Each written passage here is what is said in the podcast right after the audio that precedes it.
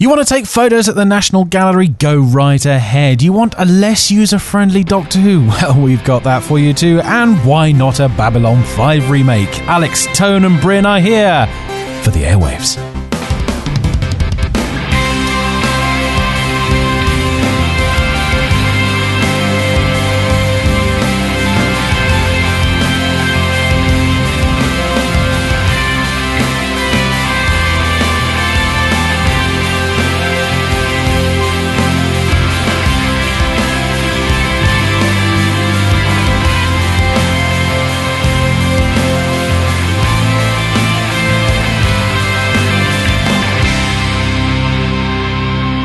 Here, so that means it's time to start the airwaves, the podcast that tackles the sticky subject of the week's TV, movie, gaming, and media news.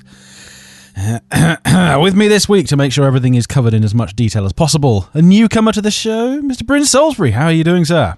Hello, how are you? I'm not too bad. I'm excellent. I, I myself am jet lagged and on my way to getting drunk. Yeah, excellent. well, that's hooray. always that's always a good thing to. Uh, it's always a good way to start a show.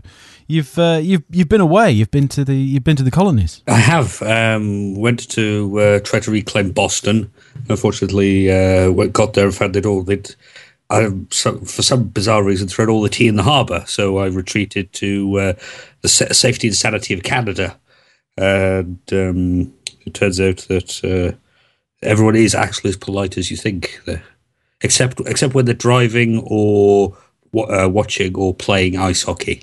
It's strange, isn't it? The- Either the um, either a country's sport or driving tends to bring out the worst in people, doesn't it? Yeah.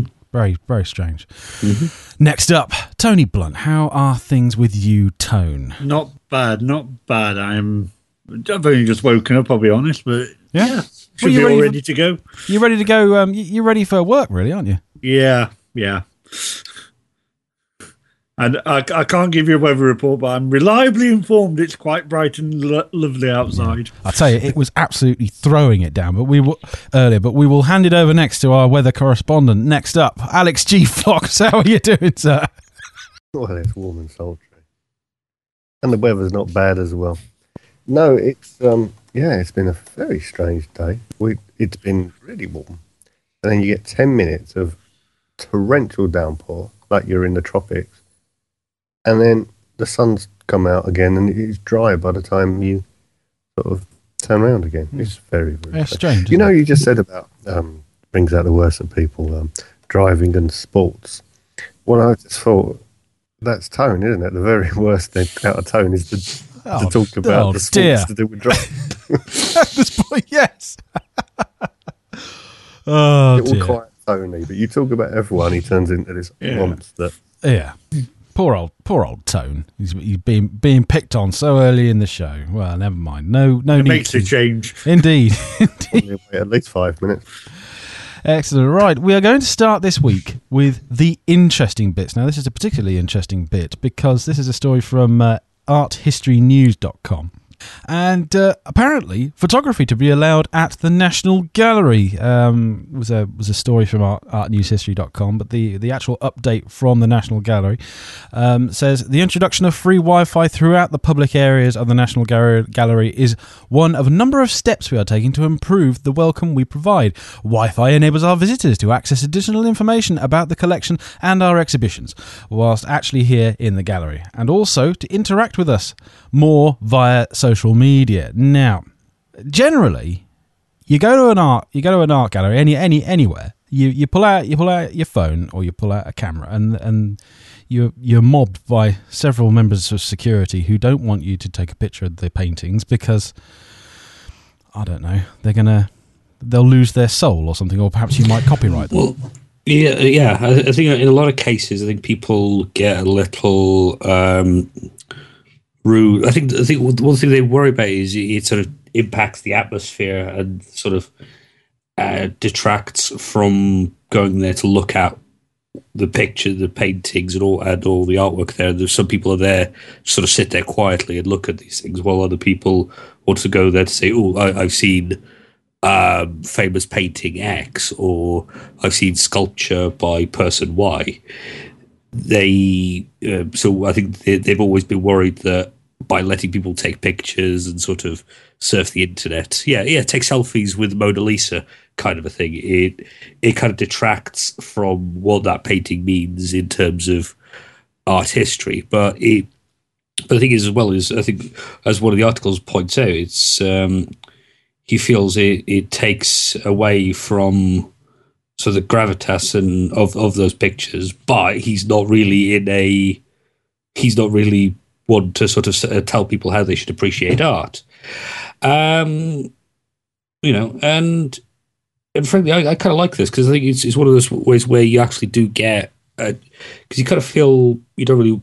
I, certainly, when I've been there, I feel like a bit of an idiot going up to a, a person who sat there going, "Oh, can you tell me a bit more about this?" And they go, "Well, you know, it's a it's a Van Gogh or it's by uh, it's Holbein's ambassadors. How how do you not know about these things, kind of a thing? Whereas if I could go, if I could take a picture of it and then do Google image search and then go, oh right, that, and pull up all kinds of really interesting bits and pieces about it, I, I can actually pull that information myself, and I feel sort of less embarrassed about, about asking questions. So then I can sort of then go to my friends and say, "Oh, look, this this thing's really cool. Have you spotted this little bit here, which is the uh, the skulls in the background and uh, sort of the, the, symbolism of that sort of thing?" And it means kind of thing, you know, it's it's kind of nice to be able to do that sort of thing without having somebody sort of mob Bob Hand did go, "Oi, what are you doing? Grab you and chuck you out a lot, chuck you out."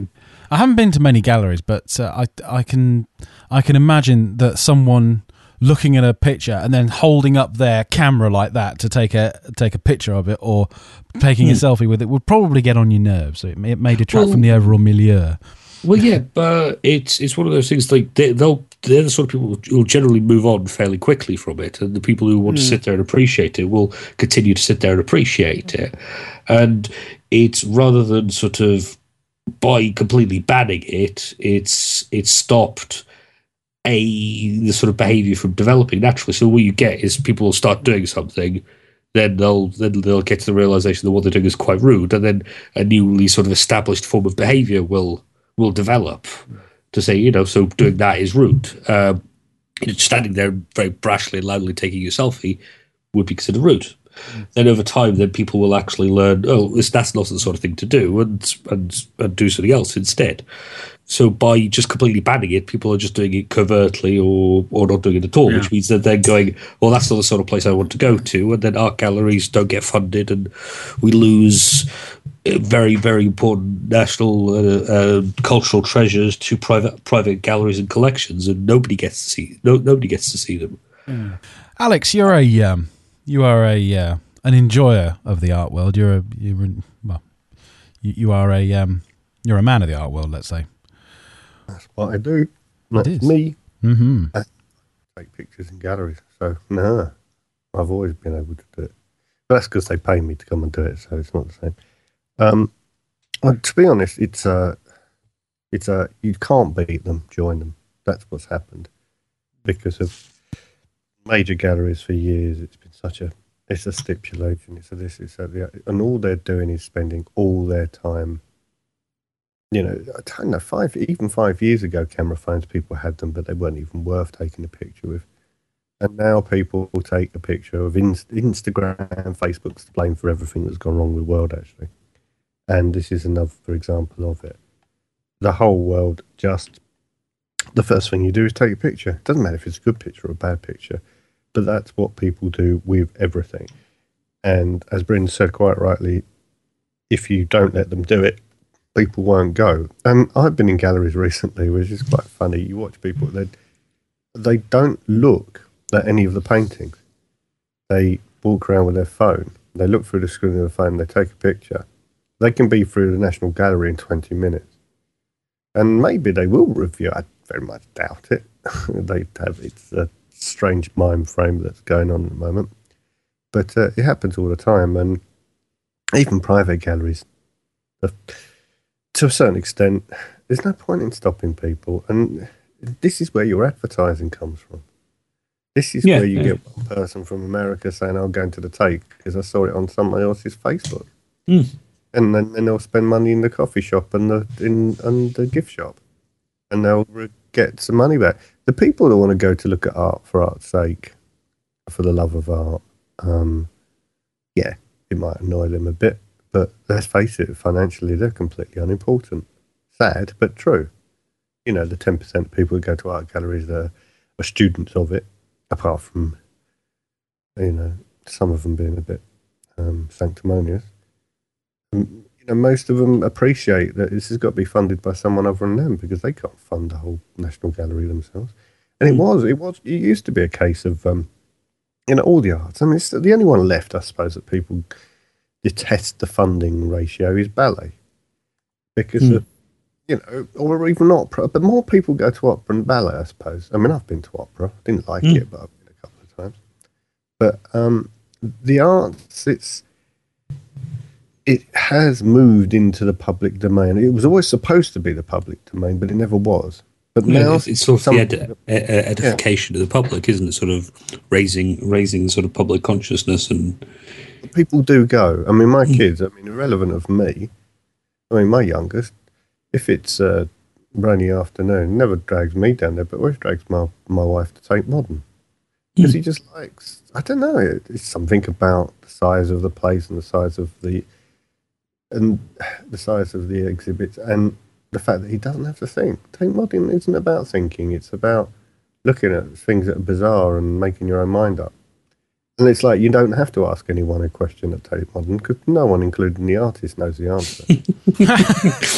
Actually, let's go around the Tate one one day, and um, I went as I was looking around, s- sort of a rainy, rainy uh, Monday morning. I was, I was waiting for a train back up back up north, and I sort of went around and completely bewildered by the whole thing. And I see this enormous uh, twenty foot by twenty foot canvas. And just red streaky lines everywhere. And just looking at it, going, and I was remembering a sketch where uh, so somebody was walking around going, every every painting would be about the artist's struggle with with life. And I just, it just this was in my head, and I walk up to the thing, and it actually says struggle about the artist's struggle with modern life. And they're going, wait, is this is this are they taking the piss? Is this what what was actually all about? no, there's, the only struggle there is getting 20 foot across the canvas is really difficult. Yes, yes. That's the struggle. Yeah, it needs an extender on the I, brush. I thought perhaps it might be a struggle with the paint can, and, and, and the Yes. top finally went, and then Yeah.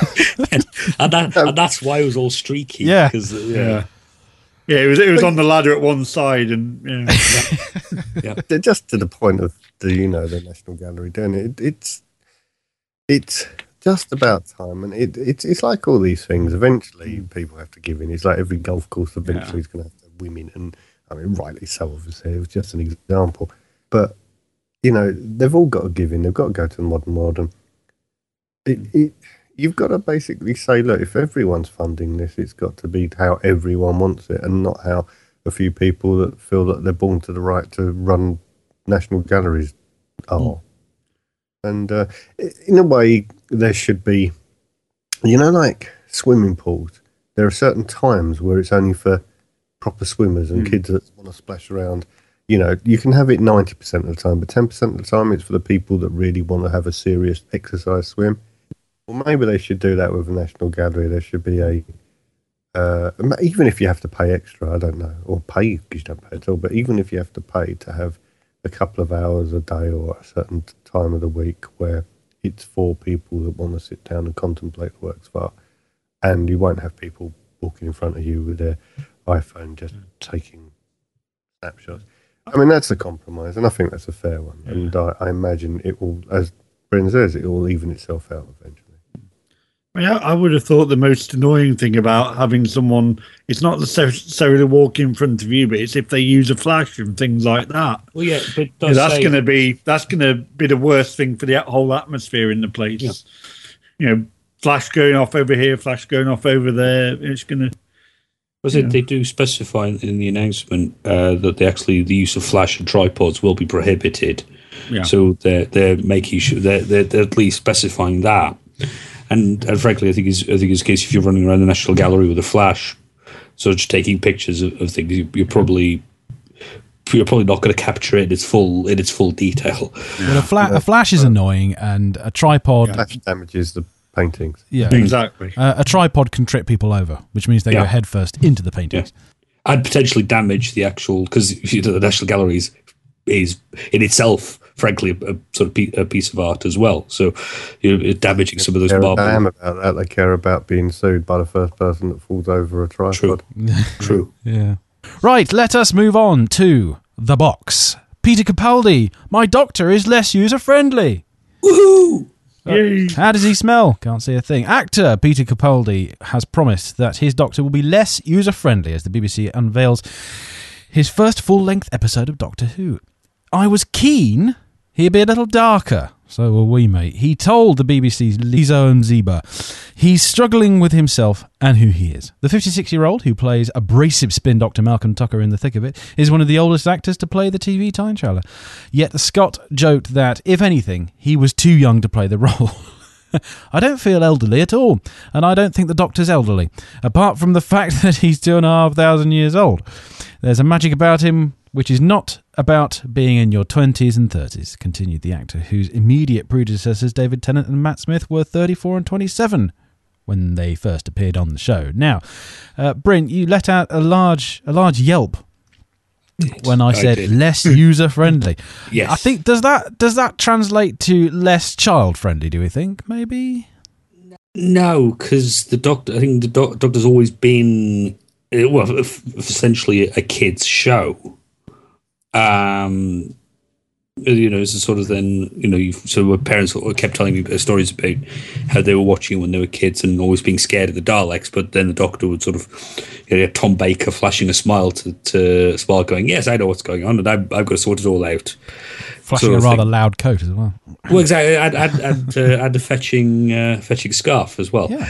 Um, It was Colin Baker the loud coat, wasn't he? yeah, well, yes, that too, yes. Um, but I, I think he, they, I think they've gotten away from that bit and trying to a bit more of a mass appeal to it. Hmm. Just so, so the old fans of the older series where they're going, well, you know, these are these are just stories for people with no attention spans, and I kind of, and also you kind of felt that there were no consequences to the previous stories. Everything was reset back to normal at the end of every episode.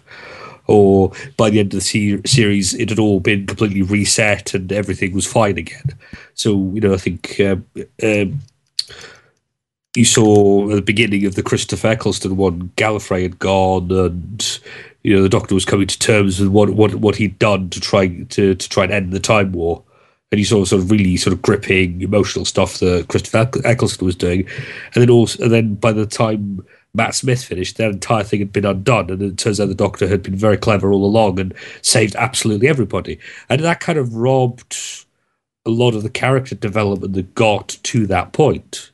and and I think if you're going, and, and I don't think because I think uh, one of the um, one of the trailers said, you know, I've been uh, sort of I've done, I've made a lot of mistakes in my life. This time I did something about that.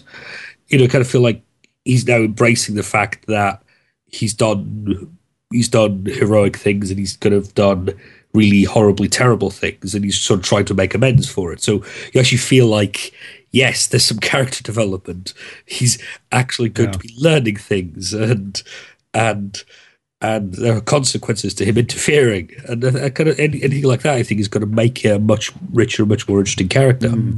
I think the line. I think the line they should have come up with um, is the the writers. The writers for my character came up with a, a lot of very very bad ideas, and it's time for me to correct them.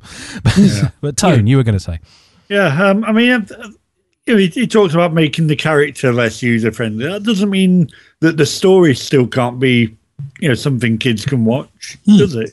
You know, you can because in the original, I mean, in the originals, he was sort of the, you know, the original Doctor. He was, you know, the grandpa who was sort of quite short with, you know, the the companion sometimes. You know, and Yeah, he was always there. He was a bit stern, you know, a lot of the time.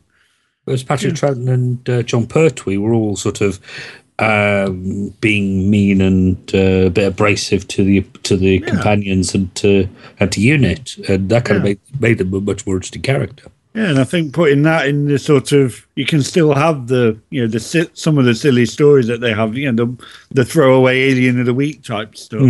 You can still have that with the character being a bit darker, which you know I welcome that. Alex, What do you reckon? You we we were all we were all worried about um, about Doctor Who, weren't we? But does this put your mind at ease? Well, it depends how you look at Doctor Who. Um, if you look at it from how how as a well, me as an adult, you guys as almost grown up now. If you look at it as um, that sort of thing, for me, the last few Doctors have been a bit of fun. It's been jolly. It's been interesting, and that's what it was when it came back. I think the uh, Christopher Eccleston was the good start. Um, it was a very good start. There's been nothing wrong with any of the actors. They have been playing to what they perceive is their audience, Mhm. and the it's not a worry because, as far as I'm concerned, I want Doctor Who to be dark, interesting stories. You know, sort of David Tennant meets Batman type thing. You know, it's that type of. You know, he, he has got a soul. They started playing around with that a bit, as Bryn said. I keep saying as Bryn said. I'm agreeing with him too much. Towards the end of it, they started playing around with him as in, you know, this was a dark character. There was something else going on, and and but then they'd have um, oh, I forgot his name now. The very young one, whatever his name. Matt is. Smith. Matt Smith. Then you'd have him, I don't know, walking around with gangly legs, silly haircut, and smiling at people again, and it was all okay. You'd have these moments, and they were only moments. It, it did get dark towards the end with, um, uh, I forgot her name as well. Tennant. No, no, the, the girl, the girl, the girl that was the little girl in the bedroom.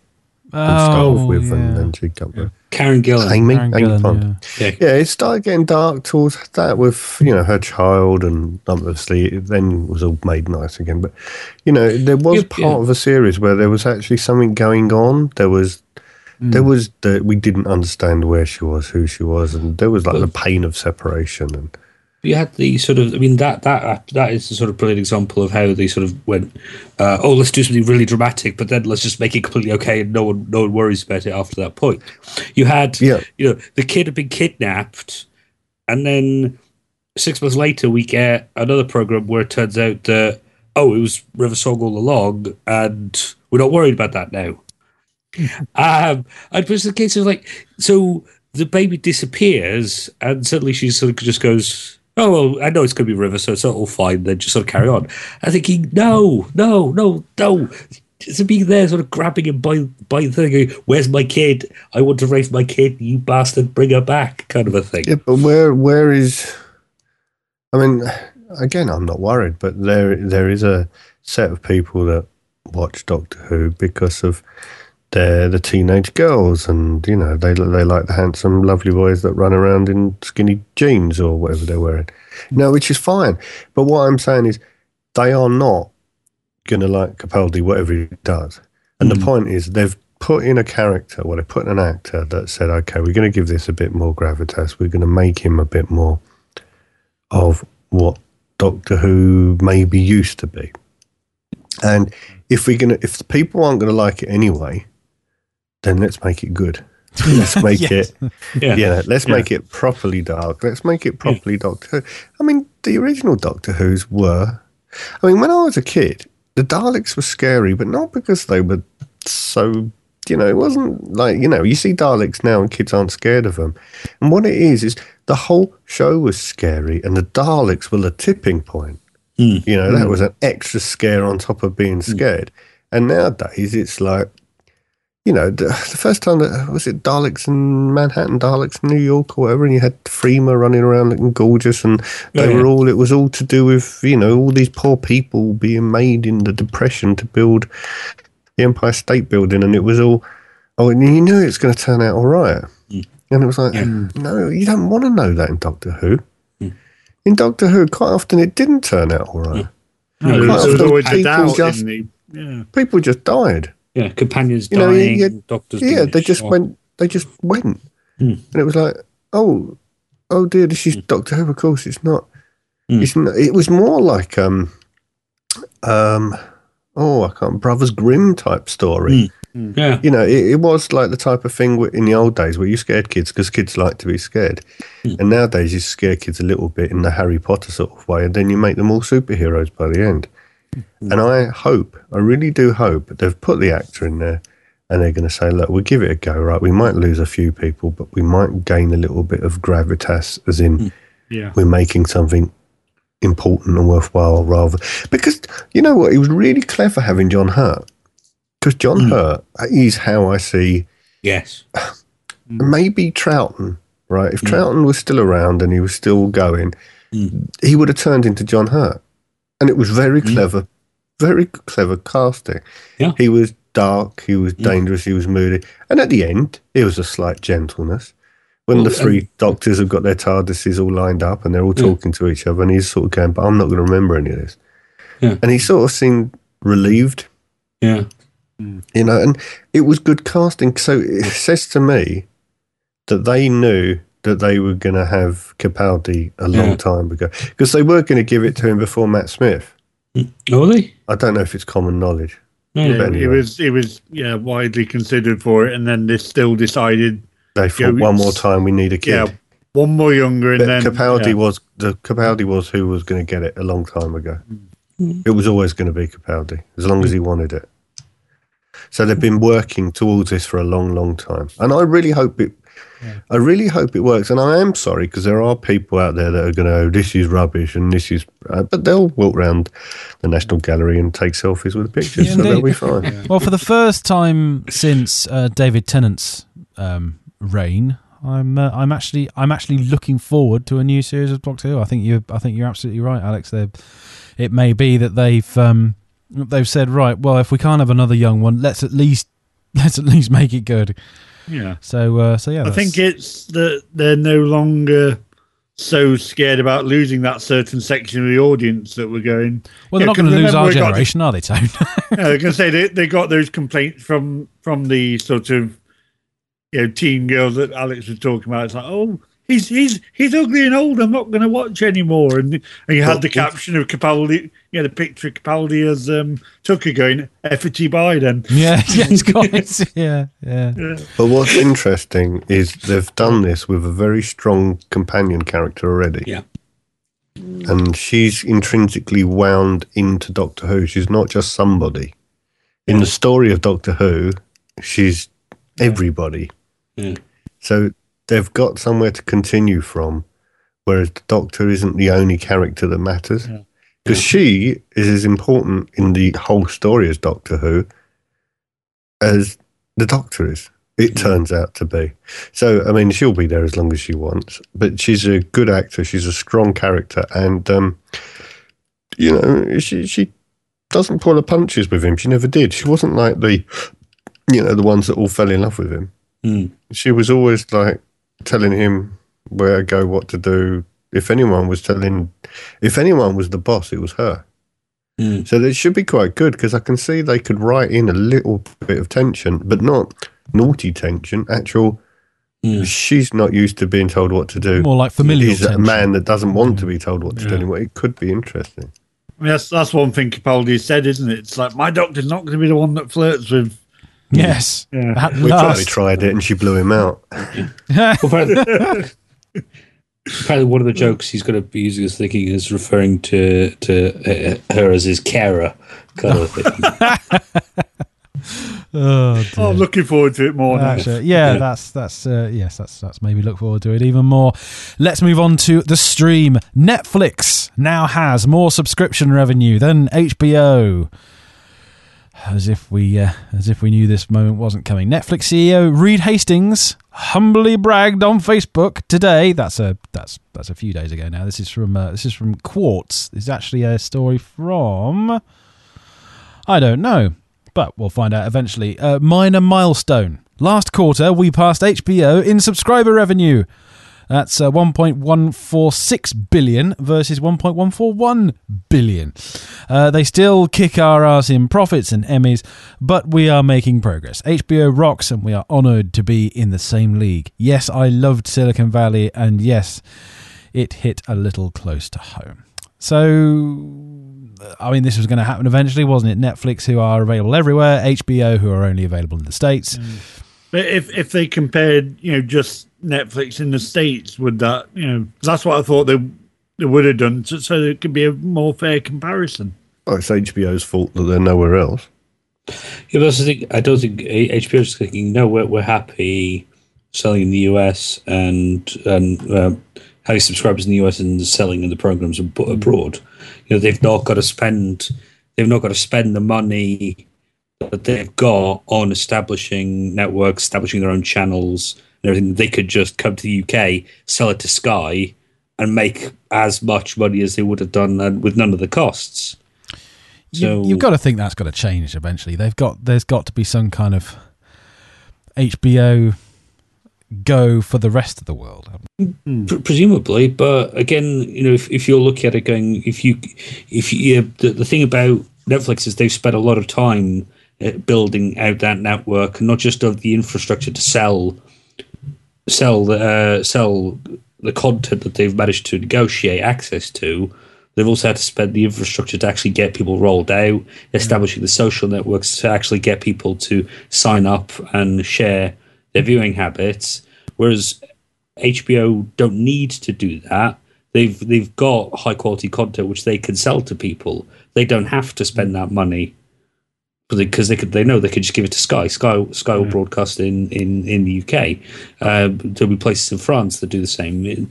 They don't have don't to have spend, to that spend time time setting up that network and doing all that work because Sky will do that for them. Yeah, I mean, I mean, also, you know, the what one thing, you know, Netflix, even you know, they have had their problems, like with Verizon, haven't they? Where Mm. Verizon was saying, oh, you know, complaining because Netflix were allegedly saying, oh, your connection isn't good enough. Well, Netflix are now paying Verizon and Comcast. Is it? I think they're actually Yeah. paying Yeah. them to to give them a good a good um s- good Yeah. good streaming bandwidth. aren't and they? they're and they're beholden to these organisations for their entire business. So if if if Verizon, Comcast decide to um to up their up their uh, rates by a penny per per gig or penny per megabyte, then their entire revenue model is is screwed. They've uh, and their their their profits will be massively down. Whereas again, HBO don't have that. They they could just they could turn around to Sky and say, "Yeah, you want the next series of uh, want the next series of Game of Thrones? Great, that's going to cost you an extra hundred grand this year, kind of a thing." I mean, also you look at this, you know, this sort of graph in the article, that, you know, about the profits. It's like HBO is it's sort of, yeah, it does go up a little bit, but it's plateaued, isn't it? Whereas the, you know, the Netflix profits, there's quite a steep, you know, yeah, it's, I it's think- a I steep think- climb to fame. Yeah, yeah, I mean, you get it. I mean, they do. You do seem to have had that with all these sort of online, you know, streaming services, not just Netflix. Um, I mean, it was reported last week that you know this WWE network that's been the exception because they've they've had people they tried to lock people in for six months and people have been cancelling early, so they've lost a lot of lot of numbers because of that, and they've got nowhere near what they predicted. But you know. But all these other ones, like Amazon, even Amazon, I'm sure has a similar sort of climb. Yeah.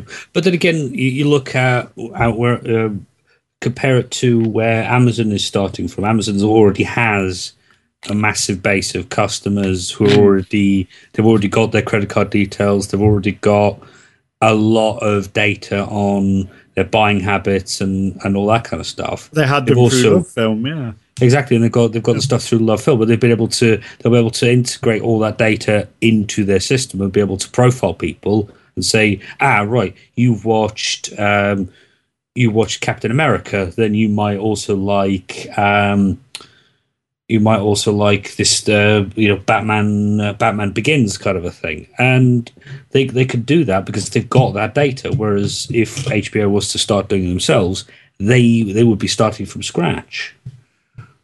You know, and whereas they they think last year they made 548 million in the last quarter for his parent compared to 71 million for Netflix, and it's a case of like going, they're not they're not losing money. I think uh, yes, subscriber revenue may have may have plateaued, but it may just be a case it's, it's sort of one of those situations where you're comparing BMWs versus for you know Ford.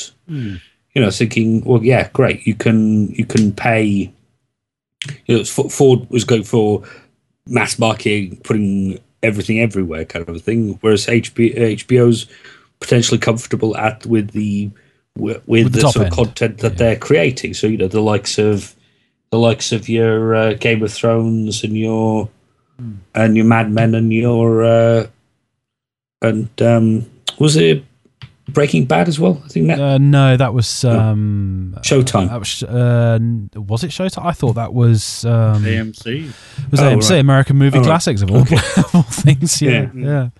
Alex, the- you. Sorry, Bryn. what- no, I was just going to say yeah, that's it. Was- Yeah, Alex, you you you seem you seem to want to jump in. Yeah, I was just thinking that there's such. There's a couple of things you're missing, and one of them is they are completely, they are completely different items. Netflix and HBO. Um, they're not competitors in the sense of um, they're producing the same thing. It's just you know, the end object is you're watching something. Um, but I think Netflix's success is purely based on the fact that they're bloody brilliant. Yeah, yeah. Okay, I mean that's the simple thing that people aren't taking into account with this story. Oh, there's got to be a reason. There's got to be this and the other. Now, the reason Netflix is really good is they provide a really, really, really good value service that has an awful lot of really, really good content for very, very little money. Mhm. Um, the only thing, right? What will happen? Okay, in my my future, looking through the crystal ball, is Netflix will they will reach a saturation point, but not not for a long, long, long, long time because it's, they've still got such small figures at the moment. But I mean, I would always carry on watching Netflix because of there's always going to be something that I haven't seen before. That you've got people that want HBO because they want that thing that's coming out tomorrow, and they're willing to pay fifty dollars a month for the mm. one program. And that's basically that's all they're doing. They're paying fifty dollars a month to watch Game of Thrones or whatever that thing's called, which I've never seen. Hmm. but you can pay. I don't know what it is in dollars. But, I mean, here I'm only paying five ninety nine still. Well, I think it's five ninety nine still. I know it's gone up to eight ninety. Oh, I can't remember what it's done anyway. But you're paying substantially less for an enormous back catalogue of some very, very, very good stuff. I mean, I don't really tend to watch Netflix to watch films. I mean, I do watch films on it. I tend to use Netflix to watch a whole series of things. You know, you know, like Star Trek. I don't know how many episodes of Star Trek Next Generation is, but it's going to take me a year or two to get through them. Mm. You know, and they've got me for a year or two just because of Star Trek. Yeah. Okay. And then, you know, there's hundreds and hundreds, if not thousands, of reasonable choices on there. So they're not competing as such. Um, HBO figures will go down because of, in a funny way, there is less money around. And it's not only that, you think, you know what, I'm paying, right here, I'm thinking, I'm paying five ninety nine for something that I watch 80% of my viewing on and I'm paying, I won't say how obscene the amount of money is, to watch maybe one game of football a month and a film if I can remember that I actually pay for all the channels. You know, and I won't tell you what that is a month, but it's an awful lot more, right? And um, it's habitual. But if if I, I don't know, you got one of those companies come around and goes, oh, we can save you money by, um, you know, looking at what you spend money on. And then they go, I'm not even sure you need a telly. You know, that's what they'd say to me. You could cut everything. You could have broadband and um, and Netflix, and you probably wouldn't even need a TV anymore. And there's a lot of people out there that see it as, you know what? I the other day I I actually looked on the TV for something to look at because I realised I look at Netflix first, Mm. and Mm, if I haven't I got do anything well. that grabs me, I then can think, oh, you know what? I'll turn the telly on. I mean, I'll turn on the telly Sort of last. It's a last. Goes With a TiVo regular box. scheduled programming. yeah, but with a TiVo box attached, with 500 channels which I pay for. And then I think, but the first thing I go to is Netflix, and I think which you pay five ninety nine a month for. exactly. And I'm just sometimes I think, and honestly, I look at it and I think, I, have I ever been really, really, really dumb? Which I'm sure I am being, or they're being really, really, really dumb because once they've got you, you'd pay a lot more five ninety nine. Yeah. I haven't stopped And paying for glad Netflix since I, since it started in this country. Actually, hmm. Well, the thing is, I took it out because I, I think I took it out originally because we were going to do the original version of this show. And you were going, oh, have you got Netflix? Oh, I'll do it next week. I can't be bothered. I've got all these channels and what have you. But I used to watch something called Seesaw back in the day, which was a British version of Netflix, which went bust because Netflix was coming out. Basically, net they didn't go. Netflix didn't put them out of business, but they went out of business because Netflix was coming, and they were. I had that about a year and a half, two years before Netflix, and it was all free, which I, I could never work out how they managed to.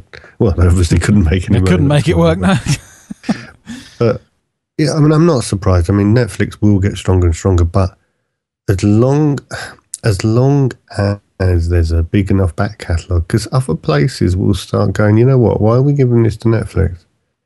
Why don't the BBC just have their own back catalogue available through the iPlayer for a, an extra fee? Or such BBC and couldn't such manage such that such? either in the end, could they?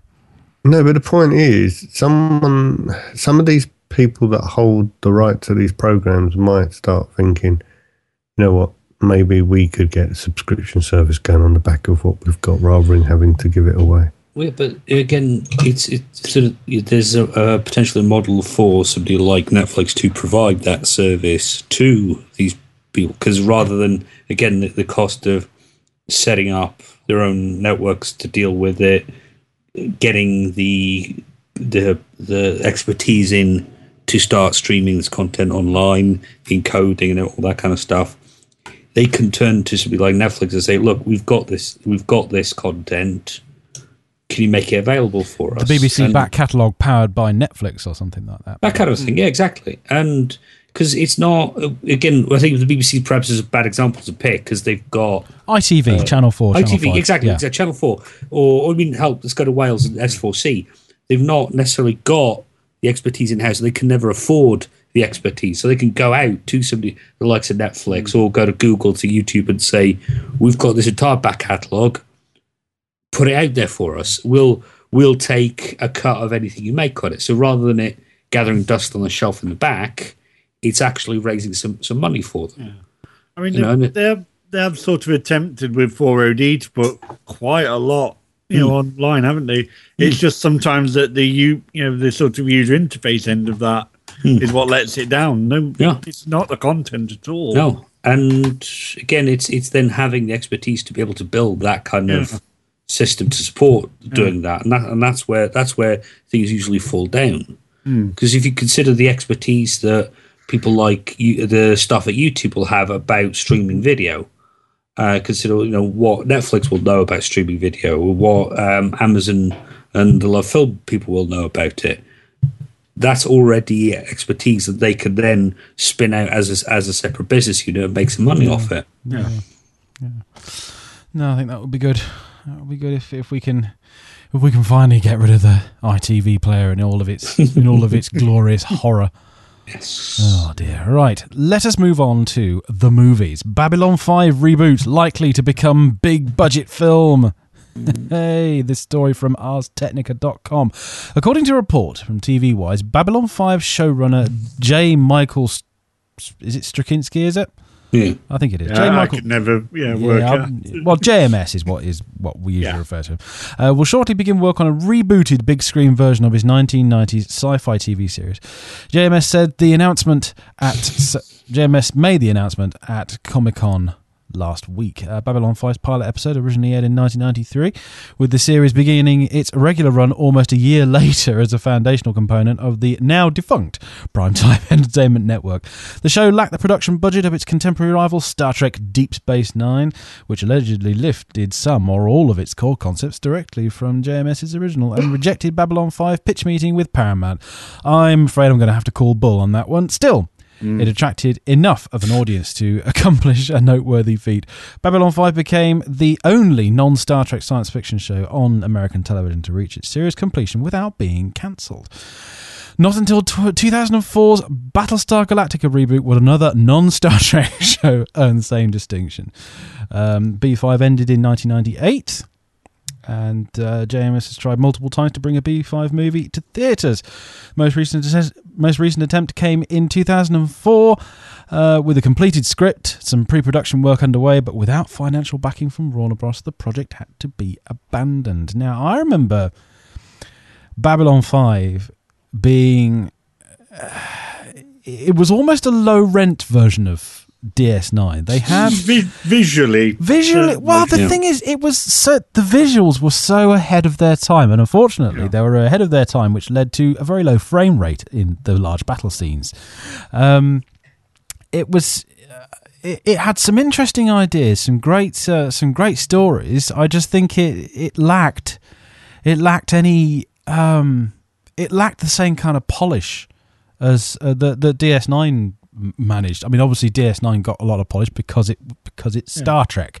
I mean, I, I'd say even DS9 that started out sort of, you know, not as good as it ended up. Hmm. It was. Yeah, I think it was the problem child of all the of all the Star Trek series. Yeah, because it, For because it was the- a- also the execs. Enterprise. Enterprise. Yeah, yeah, at least, yeah, Enterprise. Well, it, it got cancelled and it escaped for one more season, didn't it? You know. yeah. But yeah, D- Deep Space. It's the difficulty with DS9 that they had was the setting. Hmm. It was different to every other Star Trek because it was, you know, oh, we can only be in one place. Okay, we'll Yeah. have a we'll have a device to take us somewhere else. You know. Yeah, and the the villain of the week or the element of the week motif didn't really figure out so well. Did it? helmet of 'Cause the week. Yeah, Yeah, so that, that's that's why I was glad they got the overall arc sort of Yeah, towards the end and, of it. and that's when it started to get interesting because they actually had that arc going, and it wasn't a case of uh, oh no, we've we've accounted a uh, a subspace uh, field emanating uh, plot device particles. yes. Plot device Uh, particles. and it's making it's making everybody do something completely out of character. Uh, and then Data says, "We'll remodulate the shields," and oh, it's excellent. We fixed yeah, it all again. yeah. And we've all learned a valuable lesson. Alex, you're a huge sci-fi fan. I know you've become a huge fan of um, of Star Trek. Did you ever experience Babylon Five? Next question. no, I, I um, I know of its existence, and I did. Uh, let's say I may only know of its existence because we may have had this conversation at some point. This is right, right. Because you're assuming everyone in the world knows what you're talking about. Is this the one when they were on a space station? Well, Yes. which one? DS9 or Babylon Five? Because they're the, both on the, a space the very station. long tubular Oh, space Well, station. there you go. You, you, you, you've beaten me now. The very long. I don't know which one. I, I suppose it's Babylon 5 I'm thinking of because I don't know I've ever heard of Deep Space Nine. The, the spinning blue space station, all There you alone in the night. There you go. I've seen a, something. Oh, you know, I don't know. Look, isn't the whole point of Star Trek and all that is like they go places, they meet people, and they do this and the other? Is this like a, a Star Trek for lazy buggers that sit at home and have their aliens brought to them? Is this like a takeaway alien show? you don't go out to Um, yeah, have I an think- alien, you have an alien in.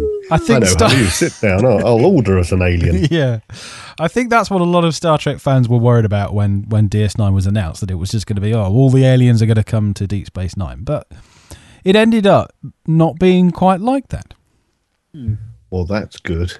and and neither did Babylon Five really because they took they did sort of they had a similar device where they could get far away, you know, and they they tried to take away from that setting as often as possible. You know, By the uh, Right. that was a device that looked suspiciously like a wormhole. wormhole. wasn't yeah.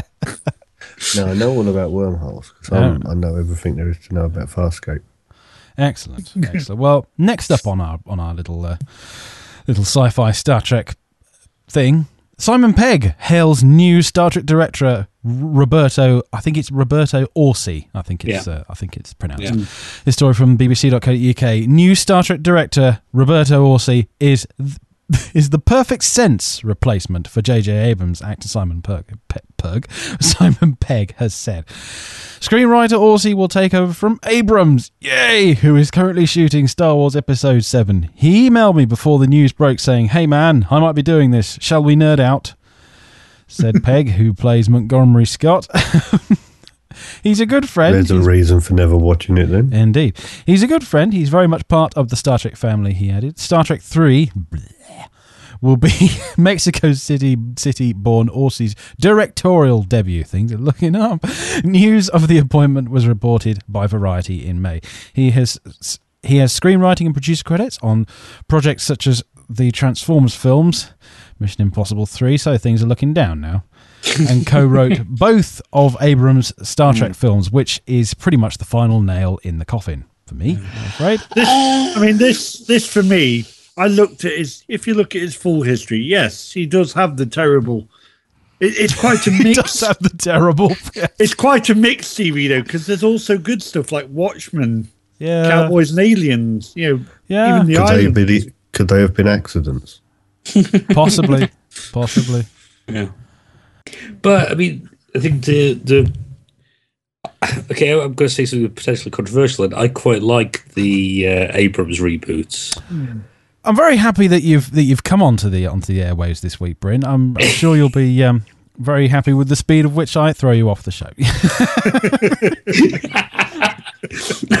But no, there's a reason because I think it, it kind of it needed something new after what they'd how, how they managed to leave things off with Enterprise, and there was no way I they thought you gonna were just. I thought you were just going to say it saves going down to the masochist club.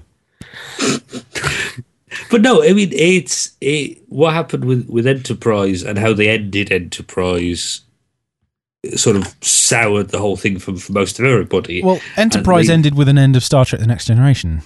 Well, well yeah, exactly, and, and it peculiar. became they they they completely again. It goes back to what we were saying with um, we were saying with with the Doctor Who stuff. It's like it, it all just got reset and everything was just done away with. It turned the whole thing into a holodeck adventure for Commander Riker.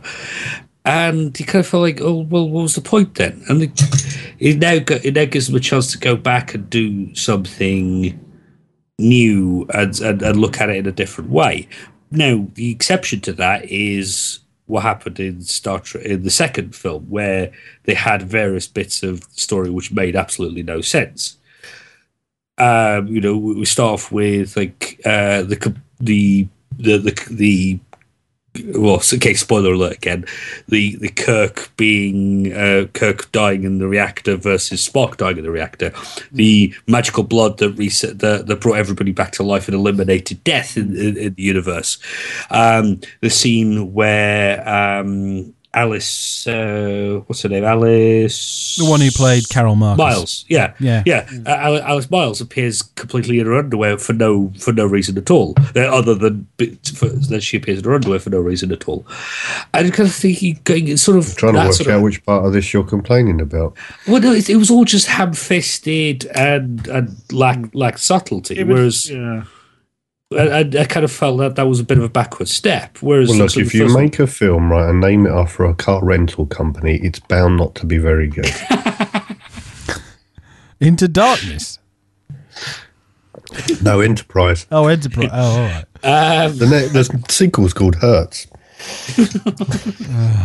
Dear. So many, so many show titles this evening, gentlemen. Fabulous. but it's a um yeah so and i kind of thinking yeah i mean also admittedly they went completely overboard with lens flares as a case of uh it, it led to one of my favorite gags in how it should have ended where it goes um they're, they're stuck we can't get out uh, wait what if we switch off the lens flare generators?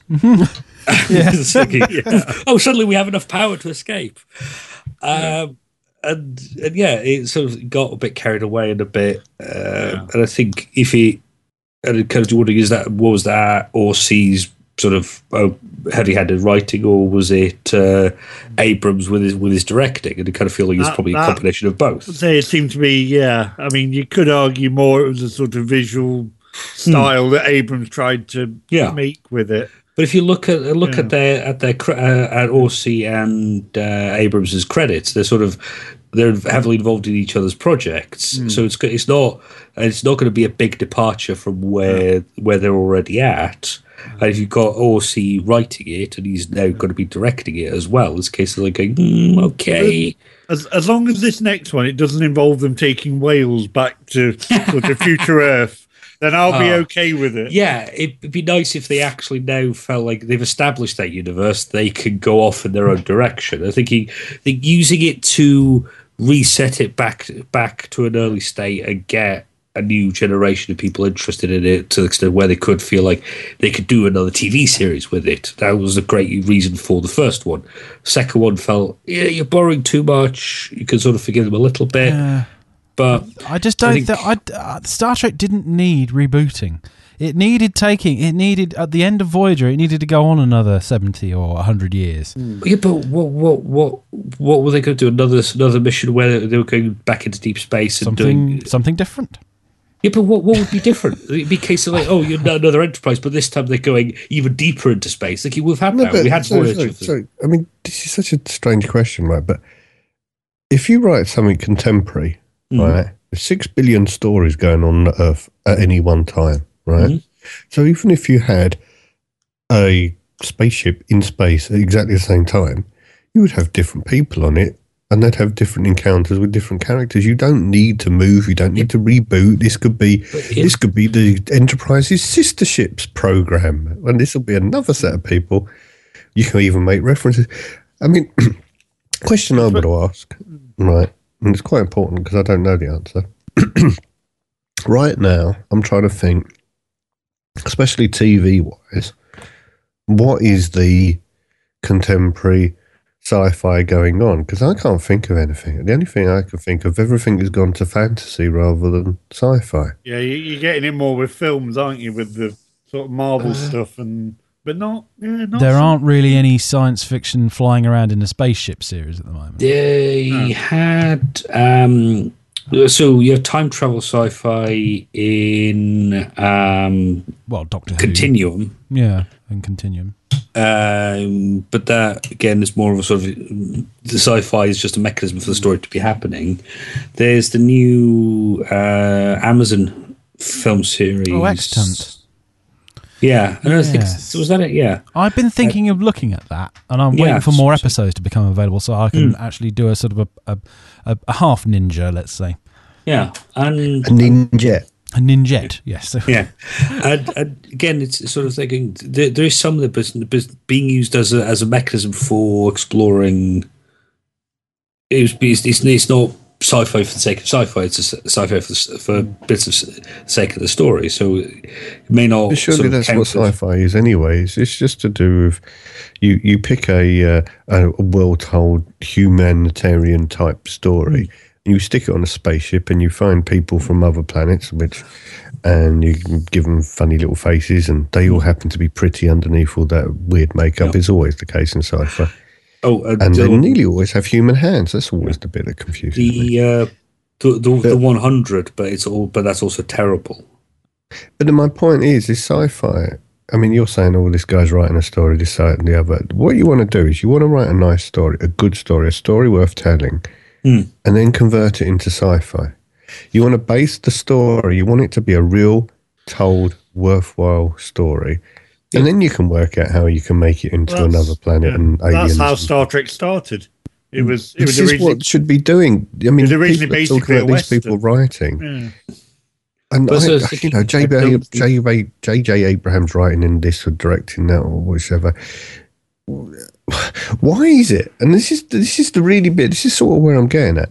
Is why is it there seems to be three people in the world now that make films, or you know, it might be four of them. There seem to be three or four Bay. people in the world that makes films. There isn't a new story out there. Everything's a reboot. There's nobody out there. There's a world full of stories. There's a world full of. There's a billion stories that have already been told that could be told again. And you can do a million and one different things with every one of those stories. And they don't have to be a reboot. They don't need the same people writing them. They don't need. I mean, just the cowardice of. Hmm. and the unintelligence and the. And just. I, I used to think things were bad, as in, you know, people weren't coming up with anything new because of I don't know, 10% of things were just rehashed old nonsense. Now, you might be lucky higher. if you find 10% of something that's new. And this is the point. People are almost sitting there going, oh, you know, he, he, he should be able to do that. I'm like, no, he shouldn't. He shouldn't be allowed to do this. A, a good writer should come along because there's good writers all over the place with a good story, and then they should say, okay, well, we would we love that, but we want to do something sci-fi. What do you know? Or we can give you access to our people that are really good with the sci-fi imagination and put that together. Don't just rehash mm. everything and mm. it's just stuff and nonsense, and it? It's like I was saying. I think it was last week. They're treating us like we're morons, and we're letting them. Yeah. I mean, my my fear with it, if, if I think I don't know what the di- you know if they continued, you know, on with Star Trek and so on, is that it becomes sort of like CSI where you have you know, just different versions. Yeah. Yeah, it's based in a different location, but it's still the same. Well, yeah, and I think I think that's that was my Yeah. sort of point. It would be that there's a, there's a limit to the number of types of stories you could say, and you've got uh, a, a um, an audience that's obsessive enough to to recognize story elements from different from Yeah. the different versions. So it's a case of going, You, you oh, even got that with Next Generation. well, exactly. It's like, oh, this is just a retelling of the story you did for did in the original series, and uh, you know, except this time you had the character, this character do that instead, and instead of picking up a phaser, he picked up a spear, kind of thing. But it was clearly an allusion back to this original story. Thinking, well, no, okay, just again do something new with with the character stuff that you weren't necessarily able to do in in the the original. Something uh, perhaps a bit more interesting, but again, you could tell just sort of be be faith be o- honor what came before, but tell a new story. You know, so um, you put so if you go back to the to the first the 2009 film, they did something new. They they faced uh, an enemy where they never you know they'd never seen the likes of it before, and you get you got to see how that new crew that crew was formed. Whereas the second one, to an extent, they sort of went, "All right, let's just do something similar again, but this Yeah. time let's crowbar a few more references to Let, let's have Wrath of Khan search for Spock, put it Yeah. all together. yeah." Pretty much. Pretty much. and and that kind of is, is where they po- possibly let it down. So what they what they needed to do was have the confidence to build on what they had in the original in, in the 2009 film and do something new with it. And again, sort of that sort of goes to what, what Alex was saying is actually have the confidence to do something new. Uh, you know, you, you start. You've already you've now established that universe. Do something interesting with it. I think it's because that for that first one, they did try something new and they got a kicking for it in a, in many circles. Know, really. But it still goes back. I think kind of remember an Onion headline where it was the they're going, um, you know, uh, to the they're going. Star Trek fans outraged as new movie is actually quite good. And, you know, they were going. They're going. Star Trek fans are complaining that it doesn't contain endless hours of dialogue in Klingon and deep philosophical discussions about the implications of the Prime Directive you know and it's like well yeah okay good. Yeah because it did had sort of disappeared up its own up its own backside a bit and you kind of felt like it needed something to to refresh it a little. And i thought that's why i thought it was a good start. Um which they then let it down a bit with the 2009 movie. Still was a good a fun movie to watch but you kind of felt "Eh, there are bits you could do better guys. And that's why I'm kind of wanting to see something new. I'd actually be happier with you know with Abrams coming off it. Would have been happier to see a completely new team tackle it. Yes, that would have been could come up with nice. More interesting. Someone completely Whereas new. you know, Orci's going to play. I mean, you look at his sort of writing credits. There's all sort of conspiracy theory, um, conspiracy theories, uh, sort of uh, element of the week kind of stuff. Like you look at um, Fringe, for instance, is, is it, it's that sort of stuff that he was involved with, and that's the sort of stuff he tends to end up writing. Well, we'll see. We'll see what, what comes out of it. Uh, whatever happens with Star Trek 3, I'll probably end up going to see it at the cinema Yeah. again. Yeah. I'm sure I'll have lots to complain about, but then Oh, again, yes. I'll come. I'll come on the show and um, and I and I shall vent my uh, vent my disgust at uh, at the writers and director and whoever else is involved. Let's move on to the books. This is book news for those of you who haven't noticed a pattern developing here. Authors rally against Amazon in Hachette dispute. This is from the BBC.co.uk as well.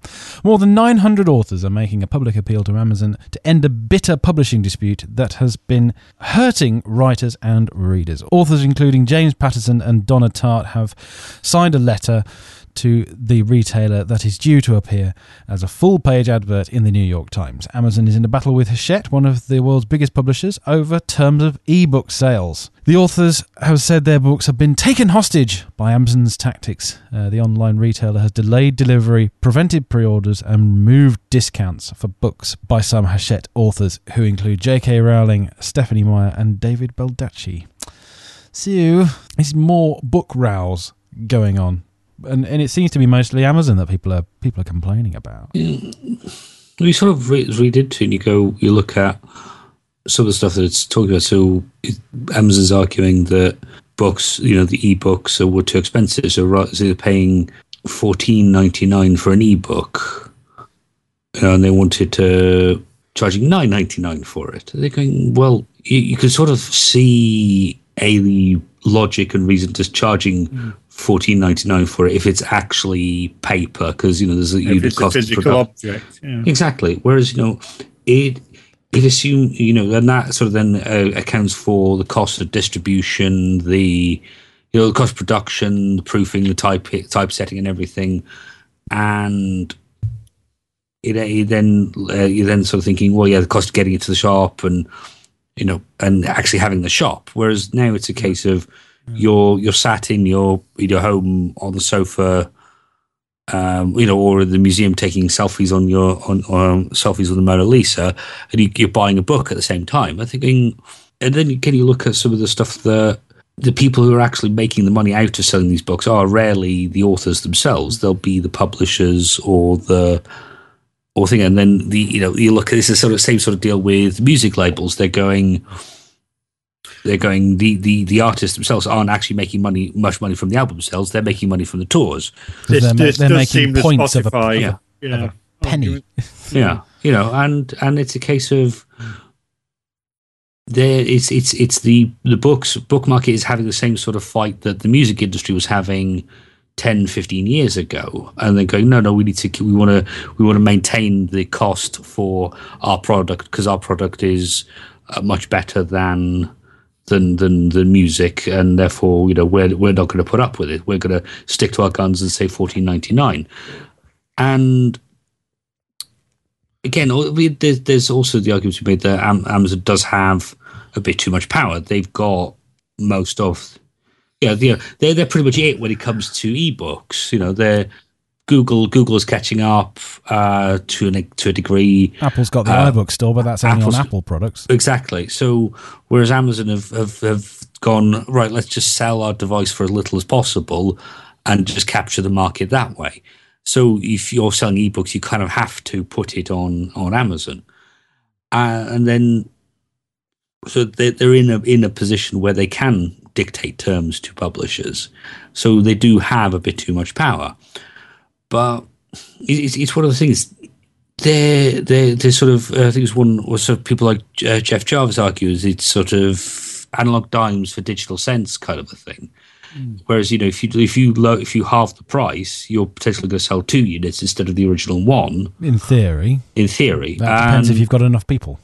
exactly. people and, who would buy it for one price, yeah. might not buy it for the slightly well, higher price. And you look at some of the authors they're, they're, they're citing. I mean, you've got people like um, Sandra Brown, James Patterson, you've got J.K. Rowling. These are big names with lots, you know, who've got established, who's you know established reputations in the market. So you know, you cut their price, and you got you're going to sell more of their books.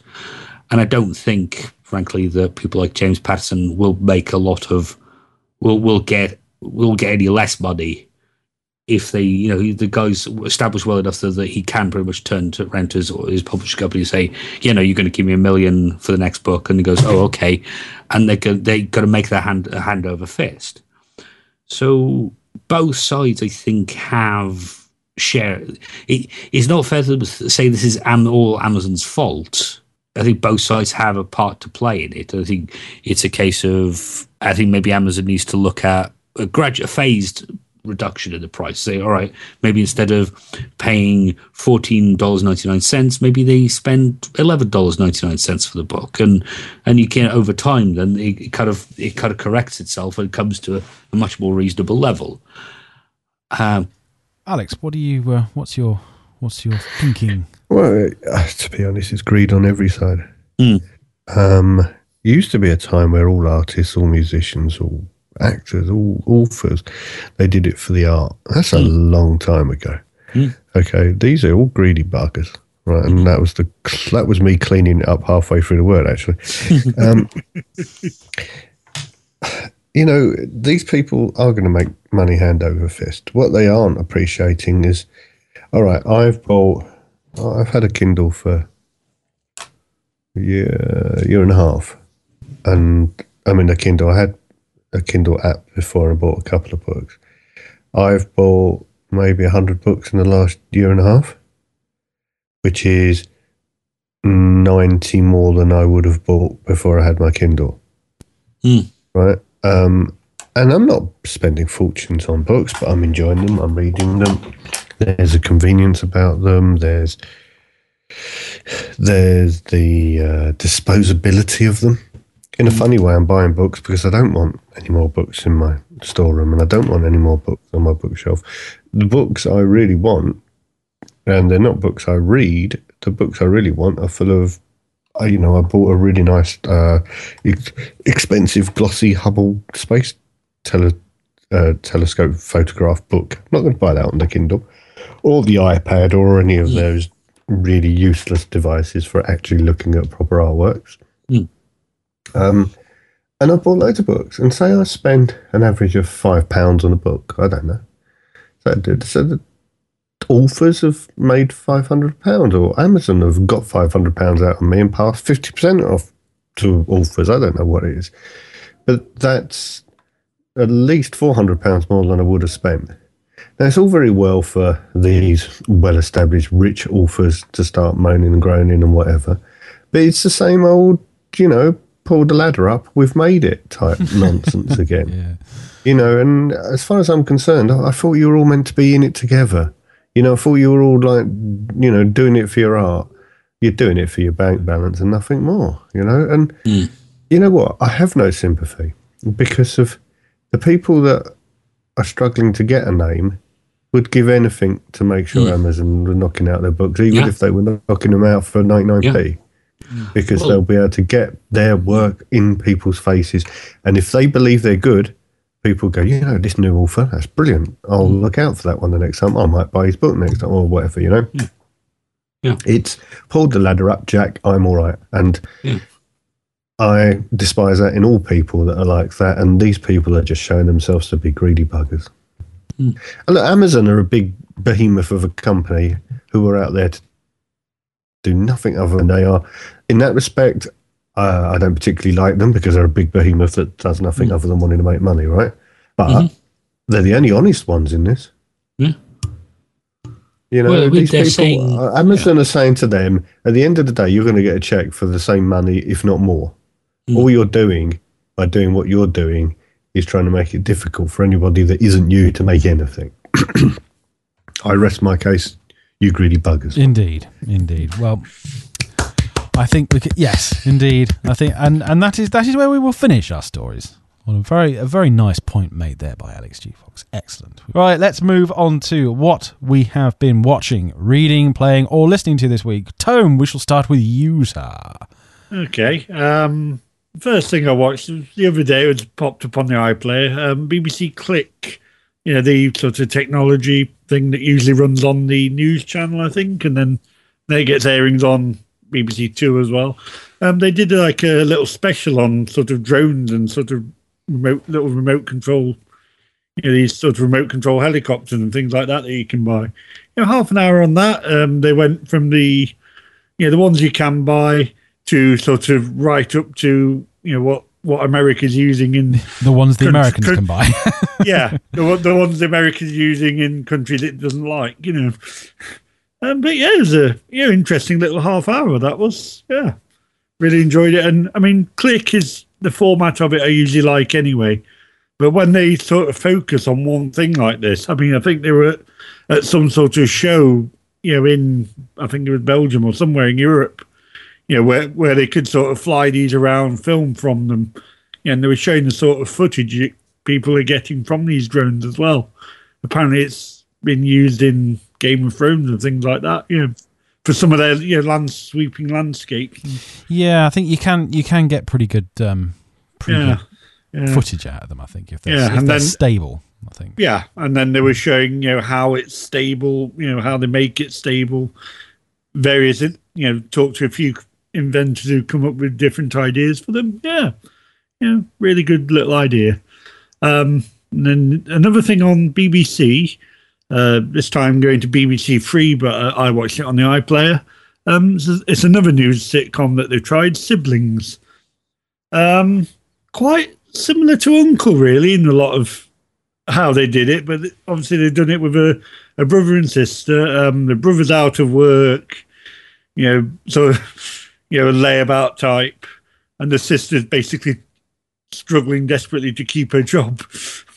And you, you sort of see the antics that come out of that. Um, you know, I, I thought, oh, I had a look at it. It's, it's, it's like I say, it's a lot like Uncle, you know, in the sort of way they've done it. Uh, I'm looking forward to seeing more of it. I think they can get away with more because they haven't got a young kid in there, possibly. You know, I don't think that held back Uncle very much. no, not really. No, no, it was certainly had the that I went, huh? yeah. Oh it- well, it's certainly in the final episode, but but yeah, um, you know, I think they can. You know, I don't, I don't know even know it might be some of the same people involved because it had the sort of same feel about it. Yeah, in many ways. Um, yeah, but uh, yeah, I enjoyed it. I'll, I'll carry on watching another episode. I think there's only one up at the moment to go on. So, so you know, um, and then there's another. Uh, my last thing, it's a podcast I've been listening to for a while. It's uh, it's based around wrestling, so it's not necessarily for a wide market. um, but very they, they, broad at the shoulders, at least. yeah, yeah. And let's not get yeah, but yeah, um, but yeah, it's called Marks for Excellence or MFX is what they tend to shorten it to, and they've they've reached hundred episodes. Um, it's sort of very not safe for work, um, but it's more of a comic take on sort of you know they go and watch you know shows or look at wrestling news, you know, but they you know they sort of it's two blokes having a chat about it. A Scottish man, you know, a sort of rich English guy, basically. Um, but yeah, it's you know, I've always found it entertaining. They, you know, their humour they they don't hold back because it is them. Then they're not sort of you know involved with any network or anything you know that has rules. Um, and then they bring in sort of little comedy characters as well. Um, as part of the hundredth episode thing, they had two skits involving those characters. You know, um, yeah, they, this is where they go off on tangents sometimes, where they just have a you know, one of them will put on a voice. It'll be an impression of some famous person, but you know, a sort of comedic take on it. Um, but yes, it's you know, it's a good little listen. They have tried to do a spin off where they talk about things other than wrestling, which is you know, uh, you know, they they're going to do more of that. Hopefully, Well, need, Needlepoint just doesn't have the same sort of following, does it? But no, I mean, I mean, there was one where they, they, there was a point where they were having a long chat at the beginning about anything non-wrestling, and then they decided, right, we'll just put that in a separate, separate episode. yeah, yeah. I mean, I mean, there's one they're going to do about sort of you know reviewing the World Cup. You know, even though because they're both big football fans as well. But yeah, but yeah, you know, it's a yeah, good little thing. It's I, I find it a great listen, but it's it's because it's probably my kind of humour that they have. You know, yeah. Great stuff. Great stuff. Well, on my list, uh, I managed to finally get to the end of Iain M. Banks's Excession. Uh, it's a very, very good story, but quite, quite long-reaching, complicated in parts, a little, little hard to follow sometimes. But it is, it is extremely good. Um, and uh, it's, it's, it's, a problem with reading the Iain M. Banks books because you, you kind of think, oh, I- wonder what he's going to come up with next. But then you, then you, suddenly realise, oh, yes, of course, he passed away last year, didn't he? What a, what a shame. Um, but uh, I've moved on to the State of the Art, which is a, a, a novella, uh, which is a, a series of short stories. Some of them are based on his on his culture um, on his Culture Universe, and some of them are some of them are just uh, you know, standalone little stories. And so far, that's that's been fantastic. I've actually got onto the title story, which is the state of the art. Um, on the um, in in the book, and that's that's it's very good. Mm. It's uh, the um, the the reading on Audible is very good. Uh, Peter Kenny, who does the who who who reads all of the Iain M. Banks books apart from one, um, is he, he, does a fantastic job, especially with the you know with the voices and everything else. Um, the other thing I've watched is James May's Cars of the People. The first episode was on last night on BBC. It was quite top gear in its in its execution. It was um, it was good. Well, considering it's about cars, it's you know, kind yeah. of hard to. but it was a top gear. It was a top gear thing, though, wasn't it? It's not. It wasn't mm. a, a James May thing. I think if it had been a James yeah. May thing, it would have been slightly better. But um, but there we go. Uh, and last but not least, it's not actually on my list because I clean forgotten I'd watched it, and that's no um, that's no commentary on how good or bad it was. It was just a very forgettable film. I watched The Bourne Legacy, which is the one without Matt Damon in it, I think, and uh, as, as, if the other ones weren't yeah, forgettable. Well, yeah. I don't know. The Bourne Identity, the first one, I really enjoyed that because yeah. it was, I think mostly because it was a little bit low rent. Yeah, it was sort of Bond, but yeah, yeah, and it was well, yeah. and it was good. But I think, oh, I mean, the, the the the general story was was good. I had a good time watching it. it Problem is, the next day I'd forgotten I'd watched it. It was one of those things. The uh, oh, um, but this this super soldier program's got wrong. Uh, oh, Kill well, everyone to do with it. Quick. Yeah, we'll, we'll have to shut down the super soldier program. I was thinking, uh, okay, uh, but what about the other? But this other super soldier program is also going on at the same time. Oh well, um, we need to get rid of that one. But one of them's escaped. Uh, quick, send the other super soldier after them. Okay, how many super soldier programs do you have? Yeah, I think it's just a. It, it seems to be just a, a good excuse for some really nasty fight scenes. Yeah. I mean, they, they really do. They really do film them in such a way that they are quite. Yeah that I, I, started getting my I started having to sort of blink my eyes for long periods of time yeah. because the camera moves around so much, mm. and it was getting a bit painful. But it was it, it was a good film. I just completely forgotten that I'd watched it, and I can't even remember what I was just talking about. So we shall move on to Bryn. What have you been? What's yeah, on your list, um, sir?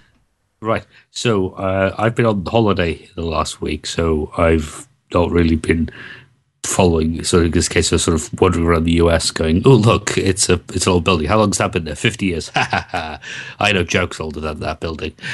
Um, but it's a, in, in the meantime, I've been listening to a podcast called the Thrilling Adventure Hour podcast. The strapline is New Time Podcast in the style of old time radio.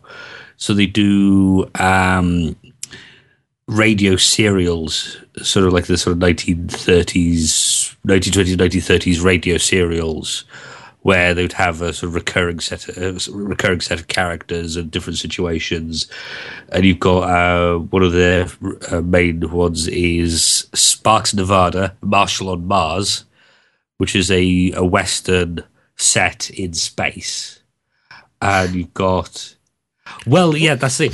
Uh, Nathan Fillion actually appears as a recurring character. Really? Fantastic. Yes, uh, All you'd need is a holodeck, and you've got a full episode there, haven't you? Yeah, and you've got uh, things like so you've got uh, and you've got various people turning up. So you've got various famous actors. I think Clark Gregg. You've got most of the cast of um, shows like. Um, um, oh, how Criminal Minds have turned up. You've had um, um, oh, the chap who played Ben, uh, the voice of Bender. Uh, oh yeah, yeah. He's yeah, been on on there, yeah. and uh, Wil so Wheaton at all? Well, yeah, I think so. Yeah, Wil Wheaton's been on there. Um, Wil Wheaton's in uh, most things.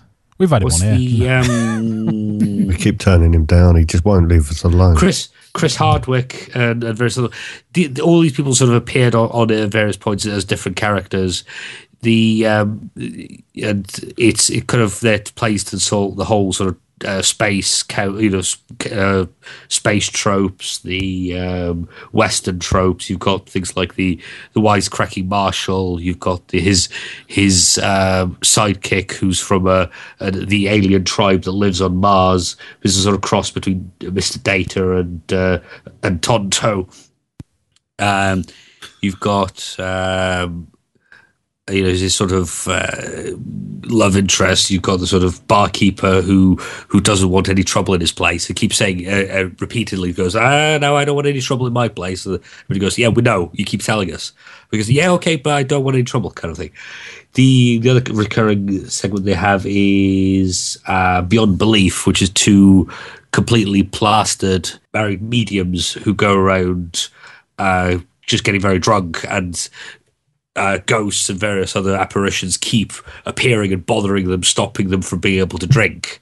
And they sort of just keep they're going, oh, let's go away. Look, we're drinking. Just leave us alone. Which we just want to want to, want to, get, on, a drink and get drunk. And they give, but but you know you're the only ones who can help. I was like, but just stop bothering us.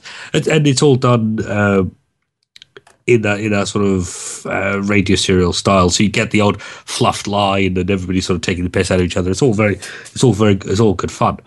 Um, the other thing I've been doing is reading. So uh, there's a couple of very cool, interesting new TV series coming up. One of the ones I'm quite interested in is the Constantine, and given I know all almost everything I know about it so far is either taken from Wikipedia or the outrage that happened as a result of the film that featured Keanu Reeves. So I kind of felt like if I was going to watch it, I should probably start looking at some of the reference material. So I went back and got a hold a copy of Hellblazer Volume One, which is where the uh, the collection the collection of the first stories involving John Constantine so you get some of the sort of sense of how the character is going to be played. It's sort of this sort of cocky Brit who's going around dabbling with dabbling with the occult and and saving souls, sort of thing. So it's all, and, and it's kind of fun to see. Uh, goes for a reader because it's sort of a much older sort of set of comics that I've been reading in the past, and it's kind of nice to see that certainly from what has been in the trailers that the new TV series does at least look fairly faithful to the to the materials that have been published so far. You know, whereas the Keanu, the Keanu Reeves story, they sort of went, uh, "Oh, bugger the reference material. We'll just we'll just get the." Uh, we'll just we'll just get Keanu Reeves and he could do he could uh, be, be Keanu Reeves. Yeah, beat Keanu Reeves again and just and just sort of be the one. I was like, yeah, well, just no, just there's there's there's a whole if you're going to make a film based on loosely based on a comic book, at, at least pay some attention to what happened in the comic books. Mm. So yeah, so I've been sort of uh, looking up the reference materials to try and uh, get a better understanding of the of the of the of the show. Good, good. Mm. Thank you very much, sir. Mm. Alex, what is on? I'm I'm particularly looking forward to the first entry on your list. What a cool film, eh? um, I don't know what day it was. Saturday night. That I, almost I sounded sincere. I turned on the telly, and I went, right. I'm going to pick a movie channel. I'm going to watch whatever the next film that starts is, and it turned out to be a good day to die hard. and and, now, and was it a good day to die hard? you know what? My expectations of a film such as this are so low that when I watched it, I thought, yeah, that was no worse than I expected. and I thought, you know what, there's a an hour and a half of my life that, you know, I didn't have to think very hard. And there was lots of people shooting at other people and somehow missing them which is you know it's sort of de rigueur for these sort of films, isn't it? And then I mm-hmm. looked at the ratings that other people gave it, and I was like, you know, it wasn't as bad as that, was it? But then I thought, you know what, other people might actually expect to get some something out of these sort of films, and then my thoughts were, huh, tough. You know, if if you if you actually care about a Bruce Willis Die Hard film and and get upset when it's not, I'm not even sure if any of them are good. I think I saw the first one and it doesn't meet the uh, Shakespearean like quality of the uh, yeah. of the rest no. of the series. And I just thought, well, it's it's what it is. You know, it, it's like a. Um, I mean, I'm sure it's not cheap to make, but to me, it's like a cheap TV cop drama that sometimes the episodes have got something in them and sometimes they haven't. But, you know, so what? It's not there to change the world. It's there to, you know, give you an hour and a half of entertainment. And it did that. And I, it was, un, it was an only, oh, sorry, it was only when I looked at what other people thought about it, I just thought, nah, that's unfair. You've just got some really strange ideas of what you want out of life because it's, there was people shooting at people. There was people shooting back at them and they seem to be completely indestructible. And isn't that what those films are about? And and there were no Klingons given the title. There yeah, it's was no quite. Klingons. No. Oh, good. Uh, I, I, I, I, got- I got it. I got it. Yes, we we got it. I haven't got a clue, and it really doesn't matter. Once you once you get into DS9, Alex, you'll you'll see. well, you know, maybe when I've finished the next couple of years of what I'm catching up on. Anyway, I didn't think it was that bad. So, uh, no, if you've got a couple of hours and you just don't want to think, what a good day to die hard? It's not going to change your life. And if it if it bothers you that it's not that good, I think you should really look at yourself and not worry too much about the film. right. Um, after that, I don't know why. Why I can't even remember what. what it must have been on DVD. Uh, it was a Saturday night, and it was just like, right, I've gone from that. I'm going to go to the DVD D, D shelf and do the not looking, wave your hand, and grab the first one that comes out, and you have to watch it, even if it's one of your wife's DVDs. That's the rule. And thankfully, it was Total Recall. And um, I haven't seen that for ages. And you know what? Wasn't Sharon Stone a babe? I mean, I know that's not what you meant to come away with for that film. but I was like watching go, blimey, she was a. Mm. Anyway, it's not a bad film, is it? It was a bit of. It was really quite funny because you get used to modern sci-fi effects and all the rest of it, and then you see. Oh, I don't know the character's name, Craig, or something. I can't Yeah, remember. Just Doug- yeah. Douglas then- Quaid. yeah. No, who's the one? Oh, Cohagen. Cohagen, and you got the thing, the oh, little Oh, baby-looking thing sticking out his chest or whatever. Yeah. and then they sort of close up on it, and you go, "I'm sorry, I, I could have done better with paper mache back." It was like it, it gave me a lot of pleasure. It was so bad in that respect, but there was other bits where they really must have spent because you know computer power in that uh, in those days. Well, The money they must have spent on some of the effects on that was incredible. Well, it, And then it was you get more other bits physical and you go- effects, though, wasn't it, as well? We were back Sorry? then, yeah. Sorry, I didn't hear what you said, Tone. It, it was more physical effects and relying on CGI too much. Yeah.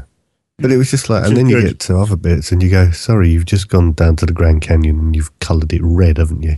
Well, the, the And thing about the film was, I think it was surprising that the remake actually made the original look like it made an Arnold Schwarzenegger movie seem deeply philosophical. I was thinking, it's it's a bizarre situation where that that kind of thing can happen. You know, I was thinking, it gets, gets to the end, and you don't know was he actually was it actually all a dream uh, all along, and that was left a, an open question. Uh, whereas, like in the in the uh, in the remake, it's case of no, no, he was no, it wasn't dreaming. It was all completely real. Everything's and he's now back to his back to the life he's always meant to have. I'm thinking, well, they kind of you've kind of lost something there. You know, Arnie actually managed, Arnie managed to have a deeply philosophical bit in his movie. So they're going, what? That that doesn't make any sense. So even the original story finished it off in the sort of way the first film did. You know, Yeah. It- you. Well, I enjoyed it. Mm, no, yeah. I mean, especially I the think- Sharon Stone part. um, it, but it, it's weird. It, it could have been a bit darker. Hmm. You know, in the, in the in the day back then, I suppose when it was a Schwarzenegger film, they they were they knew their audience and they knew that they couldn't go too sort of weird and wonderful with it. Or maybe that's a modern thing, going deep and dark and whatever.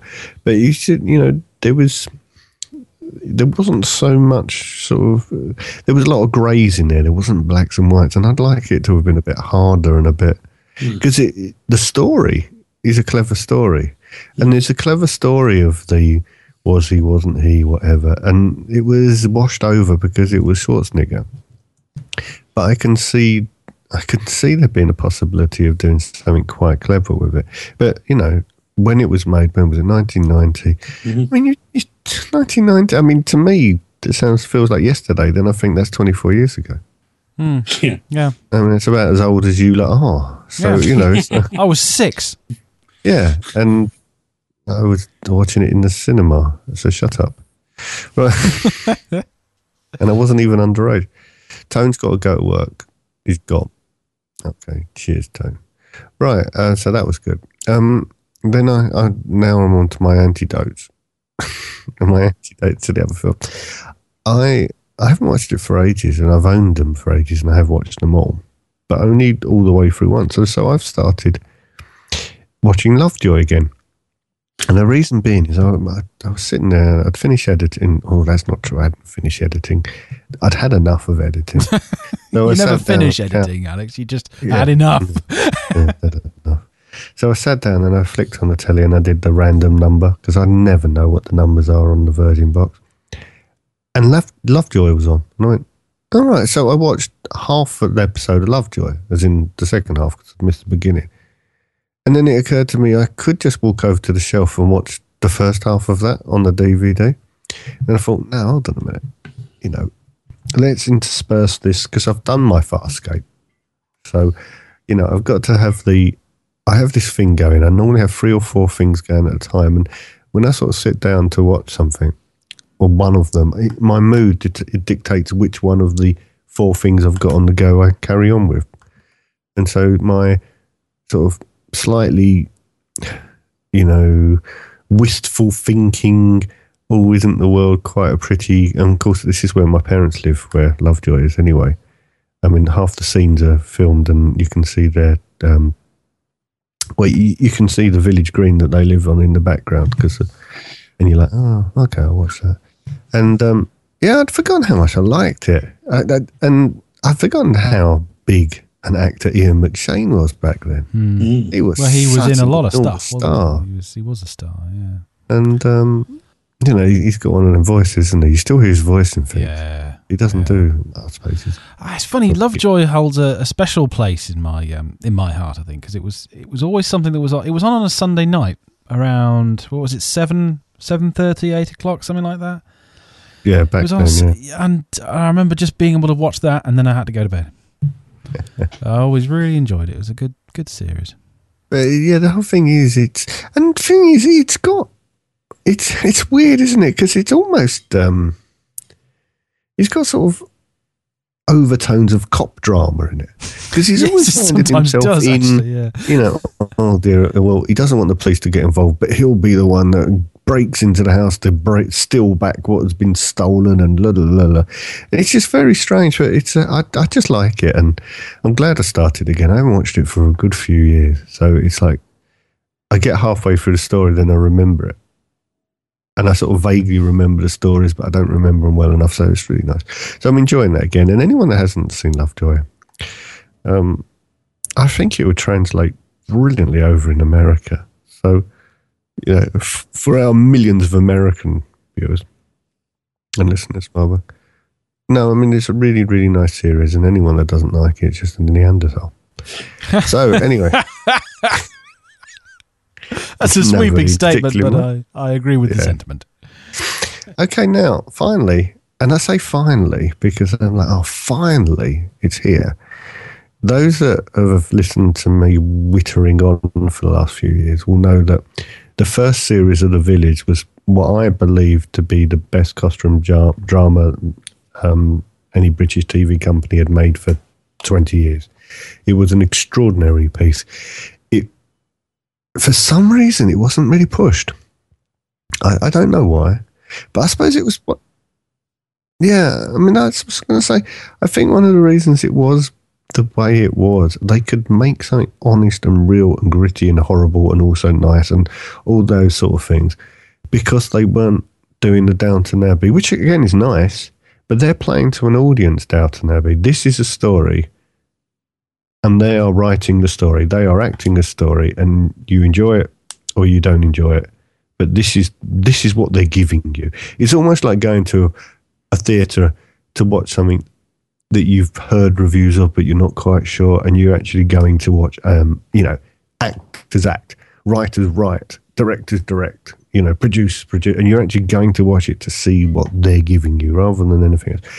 And on this first episode, uh, it was it was fantastic, absolutely brilliant. Um, there was a bit, I was, it was, I had because there was a big gap. It was like over a year between this and the last series, and I'd wanted it to come back so much that I was like watching it and watching it, and I just, I don't know, I was already sort of emotionally involved, and there was just one bit towards the end, and I was just sitting there, and it just brought back almost like it was really weird. It was almost like it had happened in my life, and it was a moment. Okay, in the first series, a really, really big, sad event happens, and it was handled so beautifully and so brilliantly, very poignant for this time as well, with the anniversary of the First World War and they sort of refer to it because they've got on with their lives. This is sort of 10 years later and what have you. And um, it just got referred to, and it got referred to in a way. I tell you, I was sitting there and I didn't know it. And next thing I know, there's tears running down my eyes. And I was like, wow, I'm glad I'm on my own. I didn't know it was that emotional, that because it was so well played in the first series that it was just sitting there for over a year. And when they did what they did and they referred to it in the way they referred to it. That was it. I was I was blubbing for about thirty seconds. And I was like, Oh, just thirty that seconds. was- That's a manly blub. oh no, they, they weren't trying to. No, they weren't trying to kick you in the teeth. They were just. It, it's so real and it's so gritty. And I tell you what's really weird. Maxine Peake as an actress. There was some. There was a point, and it's such a. It can be such a dour and miserable series, right? But it's supposed to be. And there was a point where she smiled. And I don't know why. It might be because of the rarity or whatever- it was. And my heart went, wow. And I was just, the joy of seeing that character smile was, oh, it was absolutely, it was like, I'm not, honestly, I had the biggest beaming smile on my face in that episode because of a one smile from a character. And then I had tears rolling down my face. And I was left there and I went, oh, exhausted. That was brilliant. You know, and I don't. I'm sort of glad it's not that big because I sort of I'm I feel a bit special for being lucky enough to have got it. Anyway, so the village it's back. It's back as strong. I mean, the first episode it was just it was all. I don't know how you can carry on from where you left off when you've had a ten year gap in the time, but they did, and it worked, and I was really pleased.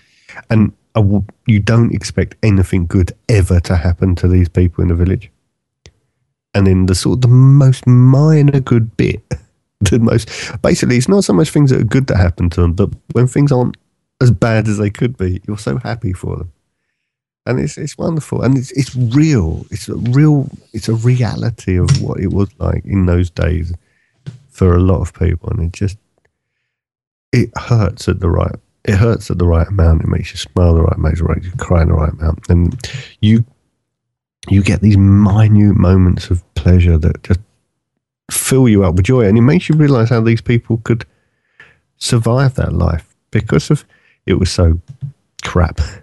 That the minor victories, the minor pleasures, the minor just not having your face trodden on all the time was so good that it enabled you to carry on. So anyway, I absolutely, completely, and utterly recommend watching The Village. And if you can watch season one, it will make more sense. But I don't think you need to. It's, uh, You've convinced you've convinced me to seek out season one now.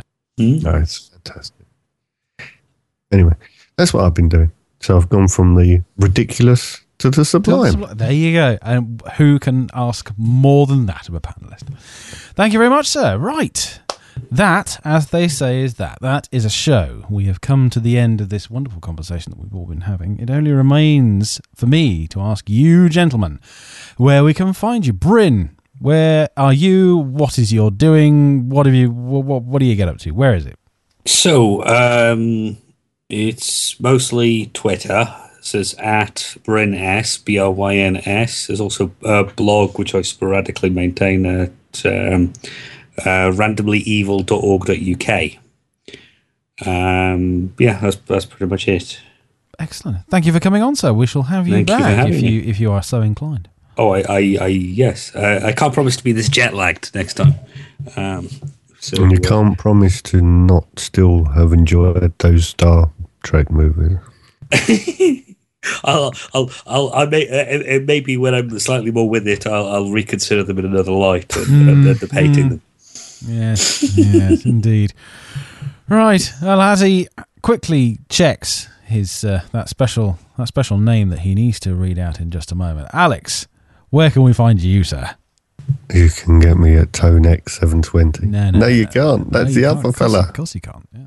Uh, you can get me very British view. Excellent. That's it, really. It is. It's brilliant. and finally, Tone, where can we find you, sir?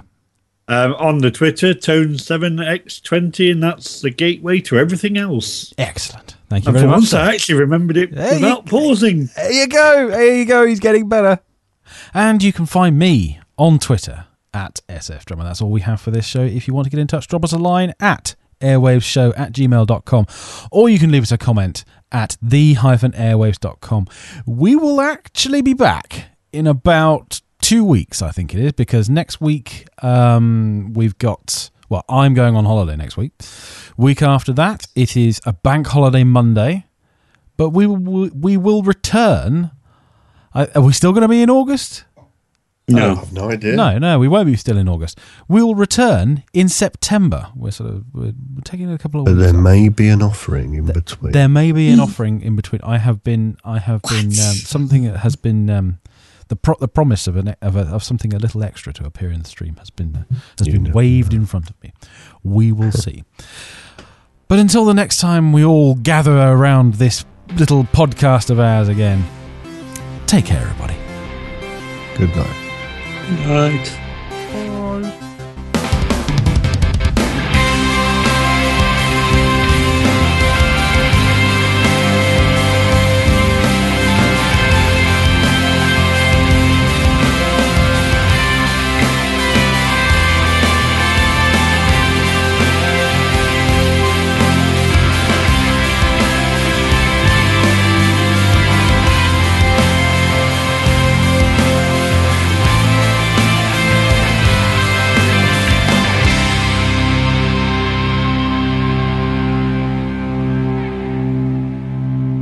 Alex, can you can you turn yourself up just a little bit? I can. I'm getting- turn myself up quite a lot if you really Ah, want. excellent. That is that is beautiful. So now you're not you're not Okay. you're not getting ducked anymore. Fantastic, excellent. Right, let's do that entire segment again. Everyone remember what they're doing? Bex, brilliant.